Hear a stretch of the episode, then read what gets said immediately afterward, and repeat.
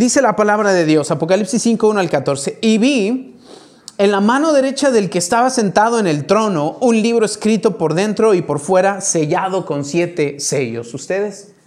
Y vi un ángel fuerte que pregonaba a gran voz, ¿quién es digno de abrir el libro y desatar sus sellos? Y ninguno, ni en el cielo, ni en la tierra, ni debajo de la tierra podía abrir el libro, ni aún mirarlo.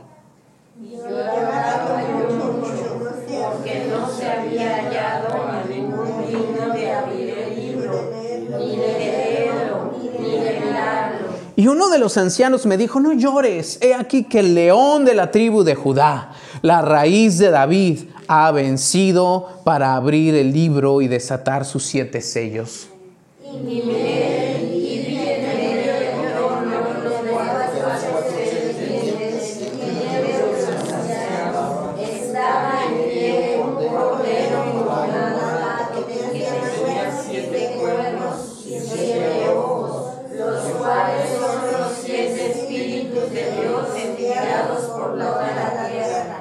Vino y tomó el libro de la mano derecha del que estaba sentado en el trono.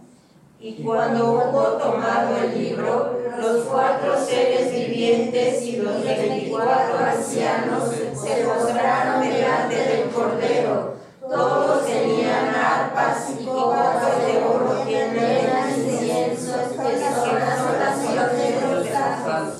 Y cantaban un cántico o un nuevo cántico diciendo, digno eres de tomar el libro y de abrir sus sellos, porque tú fuiste inmolado y con tu sangre nos has redimido para Dios de todo linaje y lengua y pueblo y nación. Y nos has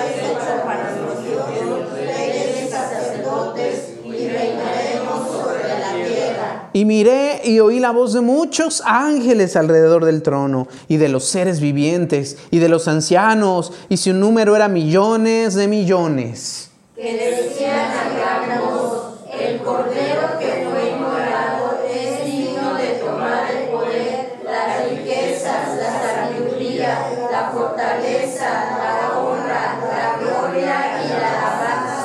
Y a todo lo creado que está en el cielo y sobre la tierra y debajo de la tierra y en el mar y en todas las cosas que en ellos hay, oí decir al que está sentado en el trono y al cordero, sea la alabanza, la honra, la gloria y el poder por los siglos de los siglos. Juntos, los cuatro seres vivientes decían, amén. Y los veinticuatro ancianos se postraron sobre sus rostros y adoraron al que vive por los siglos de los siglos. Señor, dame gracia para compartir tu palabra a mis hermanos y que esta palabra nos apasione, nos llene de tu presencia y dirija nuestros pasos en ti, en el nombre de Cristo Jesús. Amén. Muy bien, Jesús es el Cordero Inmolado. Antes de pasar a la que sigue, ¿qué está pasando aquí? ¿Qué estamos leyendo? Es una escena en el libro de Apocalipsis.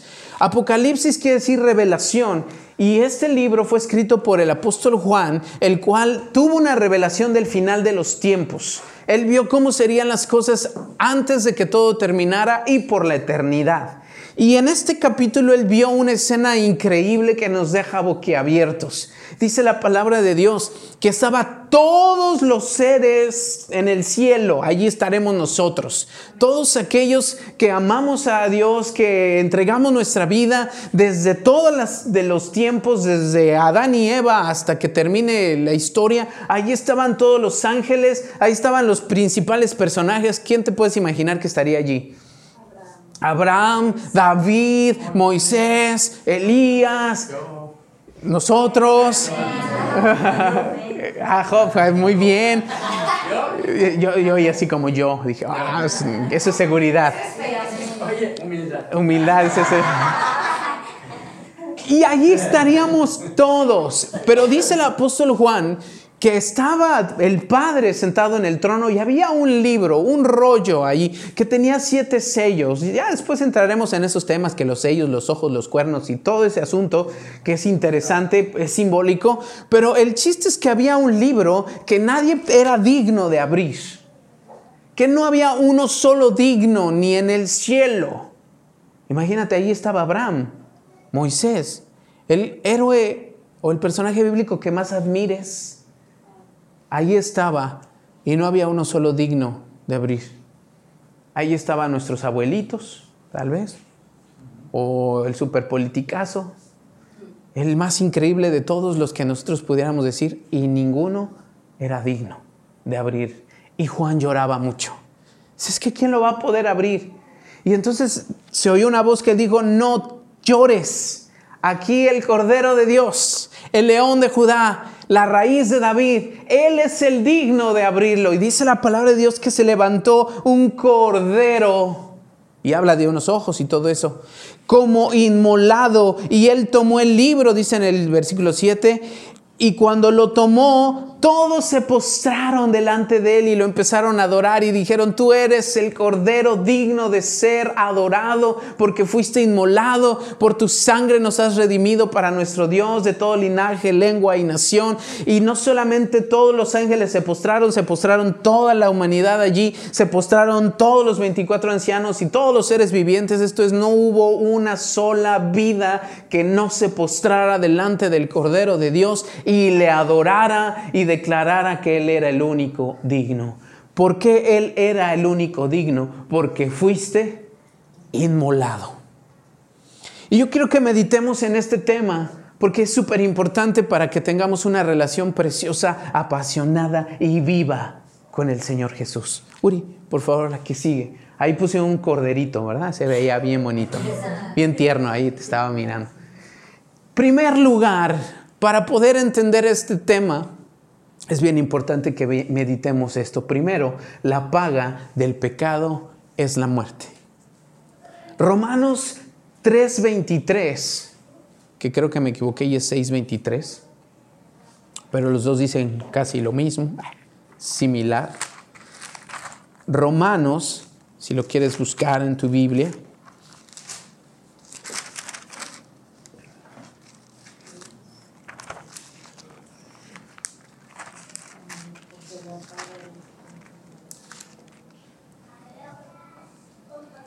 Si es 6.23, ahí. Dice la palabra, porque la paga del pecado es muerte, mas la dádiva de Dios es vida eterna en Cristo Jesús, Señor nuestro. La Biblia deja algo asentado.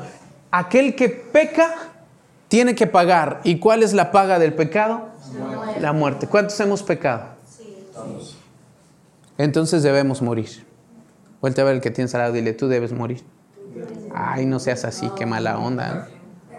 Oh, pero, pero hay una buena noticia y aquí lo dice el mismo versículo que acabamos de leer, pero la dádiva de Dios, el regalo de Dios en Cristo es vida eterna. Ahora, pregunta, ¿quién tiene a Cristo? Muy bien, dice la palabra de Dios, el que tiene al Hijo de Dios tiene la vida, el que no lo tiene no tiene la vida, porque la paga del pecado es muerte.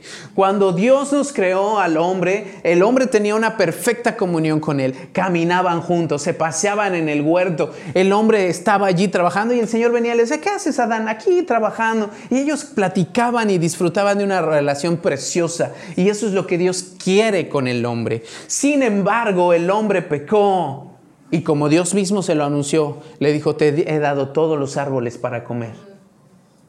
Solo este, no. Porque el día que comas de él, de cierto morirás. Y el hombre decidió comer de ese árbol. ¿Por qué? Pues la serpiente le engañó, pero la serpiente le engañó ocupando algo que había dentro del corazón, porque eso es lo que hace Satanás. Satanás usa lo que adentro de nosotros está. Y el hombre vino, Satanás, y le dijo, mira, lo que pasa es que Dios es egoísta, parafraseando. Lo que pasa es que Dios no quiere que seas como Él. El día que tú comas de Él serás como Dios. Y como Dios no quiere, por eso no te deja comer de Él. Y dice la palabra de Dios que cuando Eva vio el fruto, no sabemos si es una manzana, ¿ok? Siempre se maneja que a lo mejor es una manzana porque se ve muy apetitosa, ¿no? Porque eso es lo que dice la palabra, que cuando la miró, dijo, wow, se ve rica. Y entonces extendió la mano y comió. La consecuencia de su egoísmo, porque esa es la palabra correcta, egoísmo. ¿Qué es un egoísmo? Es cuando tú te pones en primer lugar. ¿Acaso no nos enseña el mundo que eso es lo correcto? Primero tú y después tú. Los niños nacen mío. Esto es mío. Y así crecemos. El Señor tiene que quitar esa naturaleza pecaminosa de nuestra mente, de nuestro corazón y enseñarnos que nada es nuestro, que todo es de Dios. Egoísmo y desobediencia y de querer ser como Dios, porque fueron las palabras de Satanás. Si tú comes de él, serás como Dios. ¿Y se acuerdan cuando hablamos de Jesús el vencedor? Fue lo mismo. Satanás, eso es lo que quiso ser, como Dios. Y por eso él sigue engañando al hombre diciéndole, tú puedes ser Dios, tú puedes ser tu propio Dios, no necesitas a Dios, tú puedes ser Dios, tú puedes hacerlo todo, tú eres el vencedor, eres el campeón, eres el inteligente, Dios no existe, es una idea, es una tontería, para que el hombre diga, le quito el trono a Dios y me siento yo en él. Pero la consecuencia de eso es la muerte. Por eso Dios dijo, la paga del pecado es la muerte. Eso está en Génesis 2, 16, 17. El día que comas de él, de cierto, morirás. No cayeron muertos inmediatamente. Lo hemos platicado algunas veces y pusimos el ejemplo del árbol. Ese ejemplo nos lo compartió muy bien un hermano llamado Hugo Martínez. ¿En qué momento muere el árbol? ¿Cuando lo cortas o cuando este se seca? Desde que lo cortaste. El hombre en el momento que pecó, que comió, desde ese momento murió, aunque tardó en secarse 900 años. Porque era tal la vida que tenía de parte de Dios que todavía le duró 900 años. Pero cada vez ha sido reduciéndose. Y hoy los más fuertes viven 80. Ya todos mueren aún antes. Es rarísimo que alguien rebase los 90 es así casi Guinness, ¿no? Eh, no, ese tiene 100, wow, no, no inventes, ¿no? Y cada vez va muriendo más la gente, más pronto el cáncer y muchas enfermedades que han ido surgiendo va reduciendo la vida. Entonces, la paga del pecado es muerte. Siguiente, Uri, por favor. Ellos murieron por causa de qué? Del pecado, pero ¿quién? No, espérame, aguántame. Por causa del pecado. Aquí se ven unos pelitos como el, el que tienes al lado, ¿no? Es una foto de su brazo. Dice la palabra de Dios que cuando el hombre pecó, comieron y se dieron cuenta de algo, que estaban desnudos. Y corrieron y se vistieron con hojas de higuera. ¿Has visto una higuera? Yo no sé cómo serían estos amigos, cómo la confeccionaron, pero ahí se pusieron hojas de higuera y andaban, fue el primer taparrabos, ¿no? Orgánico. Ah, un taparrabos vegano. Pero Dios vino y los vistió con pieles. Allí tuvo que haber una primer muerte para cubrir un pecado. Esto está en Génesis 3:21. Te lo leo rápidamente. No pierdas la cita en la que estamos. Génesis 3:21 dice, y Jehová Dios hizo al hombre y a su mujer túnicas de pieles y los vistió, para que no estuvieran desnudos. Cubrió su vergüenza, cubrió su desnudez con pieles. Hubo un sacrificio de una víctima inocente para cubrir un pecado. Y desde allí Dios empezó a enseñar un principio. El pecado no se puede cubrir sino solamente con un sacrificio. El pecado no se puede tapar nada más con hojas de higuera. No puedes tapar tu pecado y decir yo no hice nada. No se cubre el pecado negándolo. No se cubre el pecado ignorándolo. No se cubre el pecado queriéndolo nada más. El pecado se cubre con la sangre derramada de un inocente. Esa es la única forma de cubrir el pecado. Siguiente, ahora sí, uy, por favor. Y desde allí Dios empezó a enseñar que los sacrificios eran una forma de relacionarse con Dios.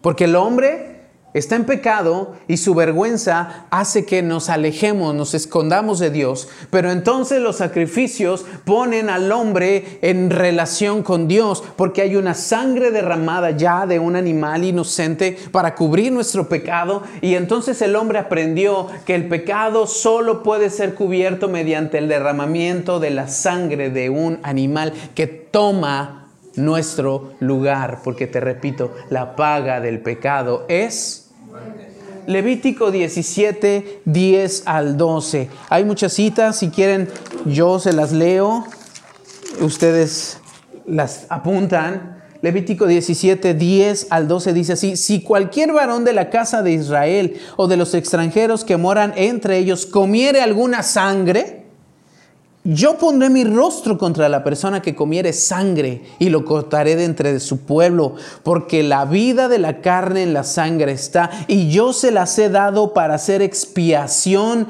sobre el altar por vuestras almas. La misma sangre hará expiación de la persona. Por eso el Señor prohibió comer sangre. Si te gusta la moronga, dile adiós. Porque está prohibido por Dios comer sangre. ¿Por qué? Porque Él dio la sangre para hacer expiación de nuestros pecados. Y Él dijo, si tú comes sangre, yo pondré mi rostro contra ti. A lo mejor no lo sabíamos.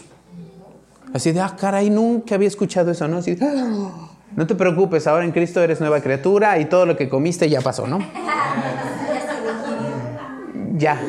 Pero ahora ya lo sabemos. Levítico 17, 10 al 12 dice, no, te prohíbo comer sangre, porque la sangre la he dado para expiación de tus pecados. Todo animal que es usado para ser sacrificado y se derrama sangre, si le estás usando para perdón de los pecados, es un buen uso, pero no se debe comer. ¿Vamos bien hasta allí? Siguiente, Uri, por favor. Ahora, la carne eh, en sí se refiere a la sangre que agarras y te la bebas o, que la hagas moronga.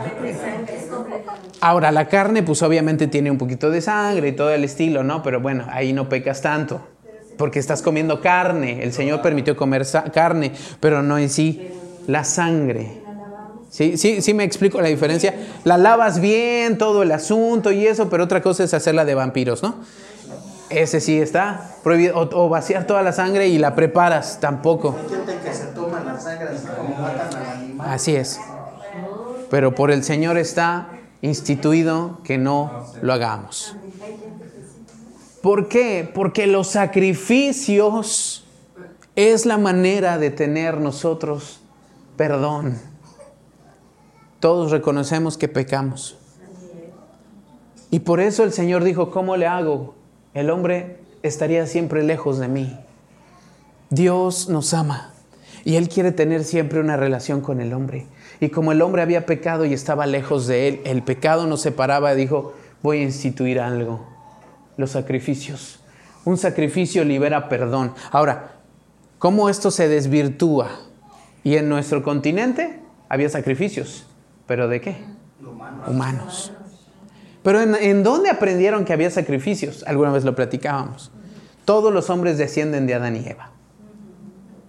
Y desde allí ellos sabían que los sacrificios era parte de estar en comunión con Dios. Cubren nuestro pecado temporalmente. Establecen una relación de pacto. ¿Por qué de pacto? Porque el Señor dijo, yo te doy esa sangre para que haya redención.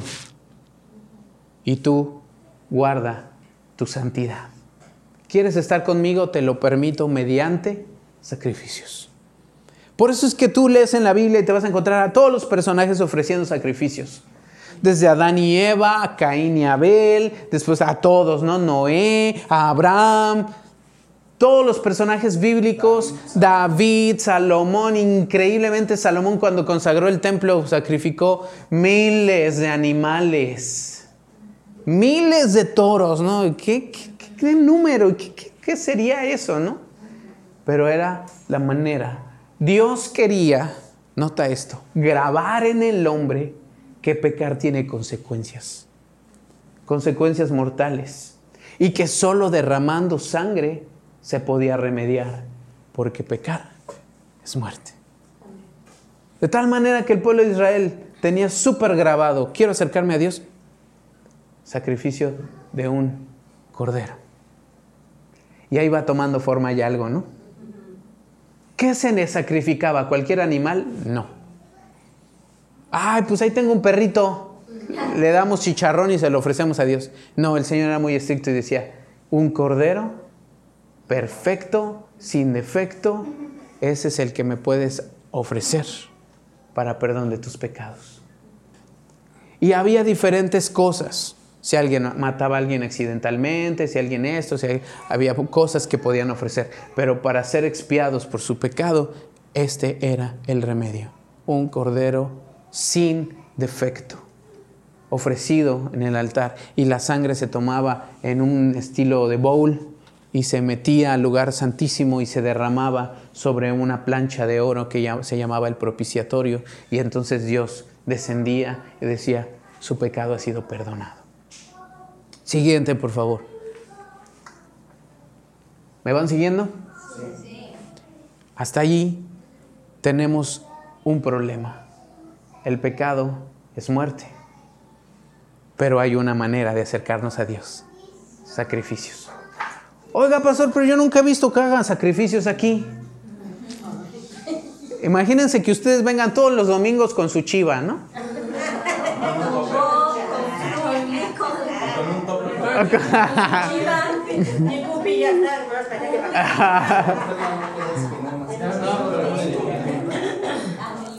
Pero yo quiero decirte algo, la Biblia es la revelación de Dios, pero la revelación fue, fue dada progresivamente.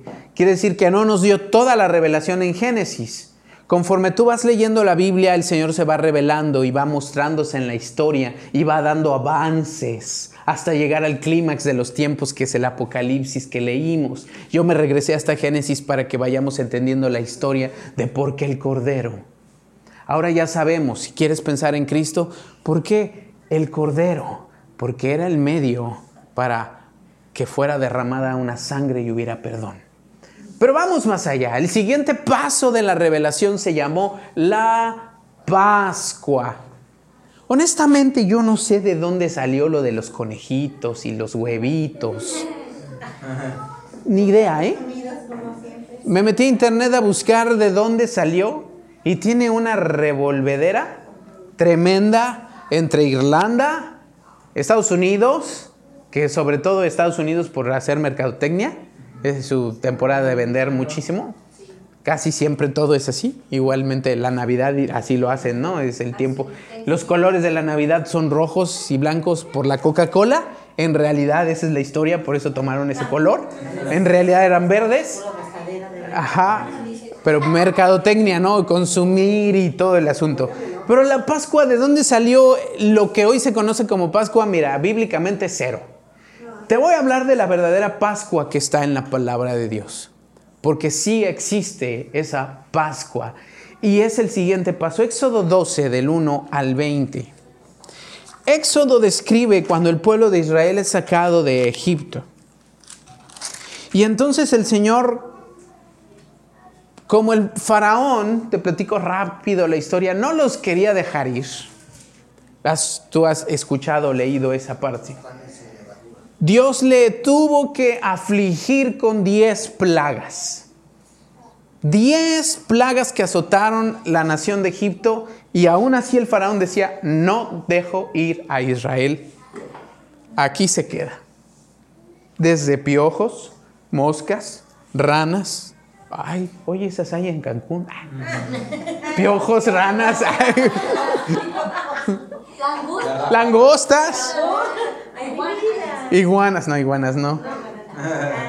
Úlceras, granizo.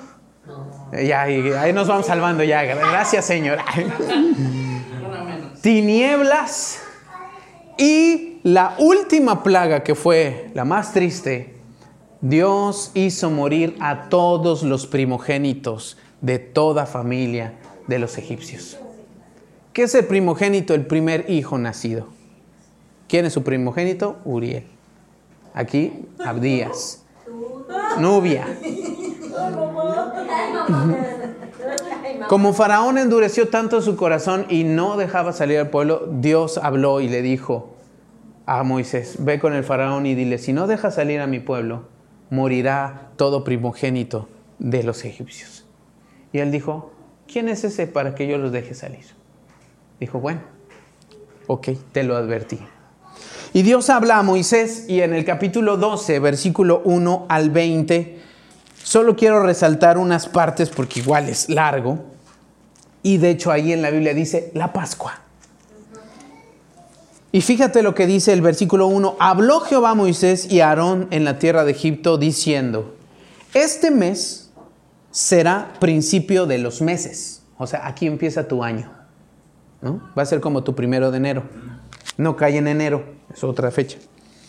Para vosotros será el primero en los meses del año. Hablad a toda la congregación de Israel diciendo, en el 10 de este mes, tómese cada uno un cordero. ¿Un qué? Según las familias de los padres en un cordero por familia. Mas si la familia fuere tan pequeña que no baste para comer el cordero, entonces él y su vecino inmediato en su casa tomarán uno conforme al comer de cada hombre. Haréis la cuenta sobre el cordero. O sea, un cordero por familia. Pero si la familia era chiquitita, nada más son cuatro y el cordero es demasiado, entonces te juntas con dos familias o tres familias. El chiste era que se acabaran ese cordero en ese día. Ese era el punto. No se podía desperdiciar. El animal será sin defecto, macho de un año. Lo tomaréis de las ovejas o de las cabras y lo guardaréis hasta el día 14 de este mes y lo inmolará a toda la congregación del pueblo. Este es lo sacrificará. Fíjate, aquí viene el punto. Y tomarán de la sangre y la pondrán en los dos postes y en el dintel de las casas que lo han de comer. Tomarían la sangre y pondrían en los postes de las puertas y en el dintel. En todo el marco. ¿Por qué? Aquella noche comerán la carne asada al fuego, o sea, iba a haber una buena comida, ¿no? Y panes sin levadura y hierbas amargas lo comerán. Ninguna cosa comeréis de él cruda, ni cocida en agua, sino asada al fuego. Nos encanta en Cancún, ¿verdad? Su cabeza con sus pies y sus entrañas, ninguna cosa dejaréis de él hasta la mañana. Y lo que quedare hasta la mañana lo quemaréis en el fuego. ¿Por qué? Versículo 13. No, desde el 12. Pues yo pasaré aquella noche por la tierra de Egipto y heriré a todo primogénito en la tierra de Egipto, así de los hombres como de las bestias, aún de los animales. Y ejecutaré mis juicios en todos los dioses de Egipto, yo Jehová. Y la sangre os será por señal en las casas donde vosotros estéis. Y veré la sangre y pasaré de vosotros, y no habrá en vosotros plaga de mortandad cuando hiera la tierra de Egipto. Siguiente, por favor, Uri. Cuando el pueblo de Israel supo eso, entonces esa celebración se llamaría Pascua. ¿Por qué Pascua? La palabra pasar, que quiere decir yo pasaré de largo, me brincaré, saltaré la casa donde yo vea la sangre rociada en la puerta y entonces te salvarás. Pero si no obtienes esa señal, yo entraré a esa casa y mataré al primogénito. Por eso la Pascua fue lo que los salvó a cada familia de Israel, primero, de que sus primogénitos murieran. Segundo, esa muerte hizo que los egipcios por tanto dolor y tanta aflicción dijeron, váyanse, salgan. Y los dejaron en libertad porque ellos eran esclavos. Pascua quiere decir sacrificio, pero también a la vez muerte. Ese evento siguiente, Uri, por favor, iba a marcar un... Creo que me faltó ahí. Bueno, sí. La figura central de la Pascua es la muerte de un cordero perfecto. que su sangre colocada en mi puerta me libra de morir y me saca de la esclavitud. Un cordero es símbolo de sumisión y vulnerabilidad. En la semana platicábamos con mi hermanita Lupita y nos platicaba que una vez hicieron este, birria y que fueron a comprar el corderito o el borrego. Y es interesante que el borrego no repela. El, el cerdo lo vas a matar y es una chilladera espantosa y lo tienes que arrastrar de plano. Pero el corderito va al matadero, tiernamente. Y decía mi hermanita que hasta lloró. Perdón, ya la estoy ventilando. ¿Por qué? Porque veía al corderito allí, ¿verdad? No decía nada tan tierno y parecía que se escondía y dijeron, ese. Y viene y pues, tómala, ¿no? Y estaba bien bueno. Pero el cordero es un símbolo de sumisión y vulnerabilidad. No pelea, va como corderito al matadero. La Pascua era comunión con familia. Cuando celebraron la Pascua se reunieron a comer. Disfrutaron de un buen banquete. La familia y a lo mejor otros más. Era un tiempo de comer también panes sin levadura. También vamos a ver más adelante que la levadura representa el pecado. La levadura es un microorganismo, en realidad es una bacteria que se pone en la masa y la acción que produce es se come eh, los elementos y convierte en azúcares todos los alcoholes, por eso se fermenta. Al revés, los azúcares los convierten en alcoholes. Por eso hay una fermentación, por eso se esponja. Pero en realidad la levadura es corrupción, corrompe, echa a perder. Pero ya con el fuego se controla y por eso cierta temperatura mata la levadura hasta que hizo su efecto. Pero en ese tiempo Dios le dijo al pueblo, panes sin levadura porque no quiero nada de corrupción. Nada que eche a perder, símbolo también del pecado. Por su acción corruptora. Siguiente, por favor, Uri. Entonces, con la Pascua inicia la nación de Israel. La Pascua marcó su inicio como nación, su tiempo, su calendario, su libertad, su lealtad con Dios. Y que a pesar de nuestro pecado, Él siempre prevé, provee la manera de acercarnos a Él. Y lo hace mediante un cordero, el cordero de la Pascua, que fue el que quitó el pecado, que les libró de morir, que había una señal visible y que el ángel de la muerte entró allí y no mató al pueblo de Israel, ninguno de sus hijos. Y eso fue lo que les permitió salir a la libertad y ser una nación. Por eso esa es la Pascua. No es andar buscando huevitos. Era una celebración que duraba siete días, en la cual desde el primer día tomaban el cordero, lo guardaban, lo preparaban, en el último día lo sacrificaban, lo guisaban, ponían esa sangre en las puertas y comían panes sin levadura y hierbas amargas que les iba a recordar la amargura que vivieron antes de ser libres. ¿Lo siguen haciendo? Sí, lo siguen haciendo. ¿Nosotros lo seguimos haciendo? Eh, de otra manera. Siguiente, por favor, Uri. ¿Por qué de otra manera? Porque Jesús es el Cordero inmolado. Vamos a Lucas 22, por favor. Entonces ya no vamos a celebrar la Pascua. Hay otra Pascua para nosotros y el Señor Jesús la enseñó. Lucas 22, 7.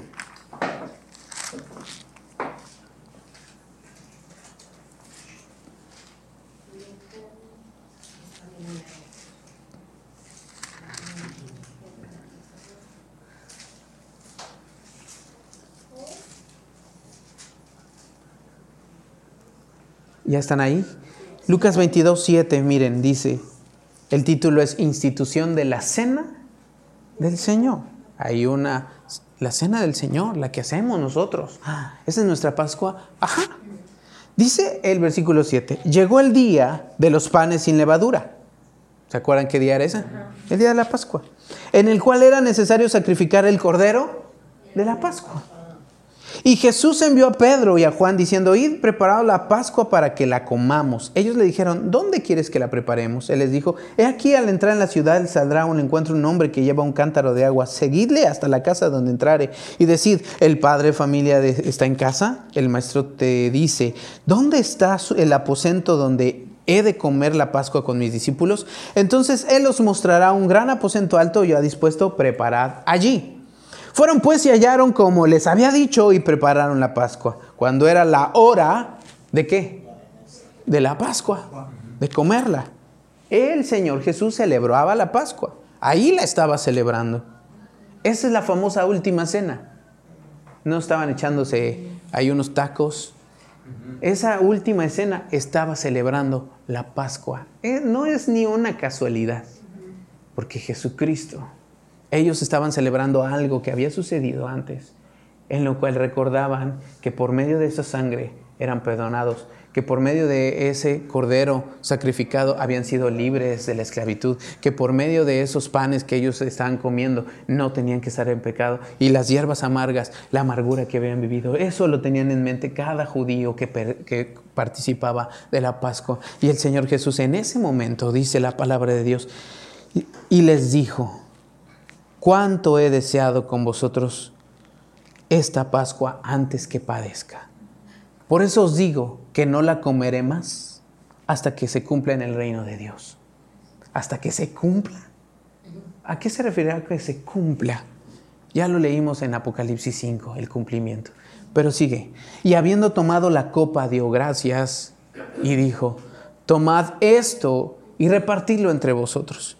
Porque os digo que no beberé más del fruto de la vid hasta que el reino de Dios venga. Y tomó el pan, un pan sin levadura, que es el que comían, y dio gracias, y lo partió, y lo dio.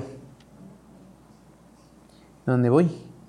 Diciendo. Estoy tan metido ahí. Diciendo, esto es mi cuerpo que por vosotros es dado. Haced esto en memoria de mí. De igual manera, después que hubo cenado, o sea, que comió el cordero, comió el pan y luego comieron el cordero. Y él dijo, este es mi cuerpo. Y después estaban comiendo esa carne, ¿no? Pero después tomó la copa diciendo, esta copa es el nuevo pacto en mi sangre. ¿Te acuerdas que en la Pascua había sangre involucrada? Pero ahí no se la estaban tomando, obviamente. Pero había una copa. Y él dijo, esto representa mi sangre que por vosotros se derrama mas he aquí, la mano del que me entrega está conmigo en la mesa. A la verdad el Hijo del Hombre va según lo que está determinado, pero hay de aquel hombre por quien es entregado. Aquí el Señor Jesús comienza a celebrar la Pascua, pero enseñó algo que cambiaría toda la eternidad y trascendería todo el universo. Jesucristo tomaría el lugar de ese cordero. Ese corderito que se sacrificaba cada año y se celebraba la Pascua, Jesucristo tomaría ese lugar y Él sería ese cordero. Él sería nuestra Pascua. Su sangre se derramaría. ¿Dónde se derramó su sangre? En la cruz. Era un cordero perfecto. Jesucristo fue perfecto, no pecó. Él era sumiso y a la vez vulnerable. Isaías 53, 7 es increíble cómo lo describe Isaías. Dice, como cordero al matadero fue llevado, enmudeció y no abrió su boca delante de sus trasquiladores. Jesucristo fue llevado a la cruz y como cordero. No peleó, no se enojó, no reclamó, simplemente como ese cordero pascual fue sacrificado, porque el Señor sabía que Él era el cordero inmolado. Está interesante, ¿verdad? Pero yo quiero darte otra cita. Uri, por favor, la que sigue. Alguien más sabía eso. Juan 1, 29. Toma nuestro lugar y nos acerca a Dios. Jesús limpia nuestro pecado y nos libra de la muerte y satisface la deuda contraída y paga el precio por nuestra redención. Juan 1.29 dice, al siguiente día vio Juan a Jesús. ¿Qué Juan? Juan el Bautista, ¿se acuerdan? Él bautizó al Señor Jesús, pero cuando vio a Jesús que venía, él dijo, he aquí el Cordero de Dios que quita el pecado del mundo. El mismo Juan sabía que Jesucristo iba a morir como ese Cordero Pascual para quitar nuestro pecado. También el versículo 36 lo vuelve a decir. Y mirando a Jesús que andaba por allí, dijo, he aquí el Cordero de Dios. Jesucristo es nuestro Cordero. Siguiente, Uri, por favor. Por esa causa, amados hermanos, Él es el Cordero único, digno de ser adorado en el cielo y en la tierra. ¿Te acuerdas lo primero que leímos? Estaban todos en el cielo, todos los héroes de la fe, allí los ángeles, Miguel, y también tú, pero el, el arcángel Miguel, Gabriel, todos los powers allí, ¿no? Y, y estaban llorando porque no había uno digno de abrir ese libro. Pero entonces alguien dijo, no lloren, hay uno que es digno, Él es el Cordero que fue inmolado. Por eso Él es el único digno de ser adorado en el cielo y en la tierra. El Cordero es digno, el Cordero está en el trono. Por causa de que se humilló hasta la muerte y muerte de cruz, se fue y se sentó. Hasta lo cantamos, ¿no? Al que está sentado en el trono.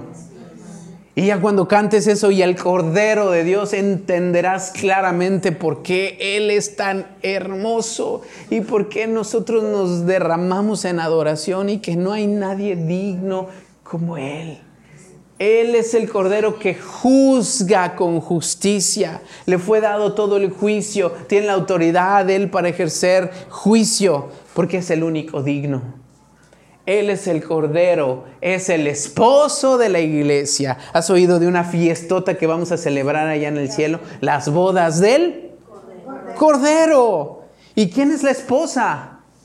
Y a su esposa se le ha concedido que se vista de lino fino. ¿Quién es esa esposa? La iglesia. Nosotros nos uniremos al Cordero. Ahora no te imagines que será física y ahí todos vestidos de blanco y la cola y todo acá, ¿no? Aventando arroz y... Pero es un símbolo de la unión que tendremos por siempre con el Señor Jesús, que es el Cordero, y celebraremos las bodas del Cordero y le adoraremos por la eternidad. Uri, el que sigue, por favor, y última, me parece que ya es. Por eso Él es digno de adoración. Y yo quiero decirte eso último. Nadie Repito, nadie ha hecho tanto como el Cordero de Dios por nosotros. Ni tu abuelito, que en paz descanse, o tu jefecita que decimos, ¿no? Se partió el lomo mi jefecita por dármelo todo. Y sí son dignos de respeto. Pero nadie ha hecho tanto como el Cordero de Dios. Por más que a una persona haya entregado aún su vida por nosotros, no se iguala lo que el Cordero de Dios hizo por nosotros. Por eso Él es el único digno de ser adorado. Con todo respeto, ni María, ni San Judas, ni quien tú quieras, ni toda la corte celestial ha hecho lo que el Cordero de Dios hizo por nosotros. Por eso Él es el único digno de ser adorado. Los demás son dignos de ser honrados y respetados, incluyendo a Abraham, Moisés, David. Yo quiero conocerlos y, los saludaré y diré mis respetos. Pero al único que adoraré será el Señor Jesús, al Cordero de Dios, porque es el único al que podemos nosotros darle todo lo que somos y lo único que podemos hacer es vivir adorándolo cada día y eternamente.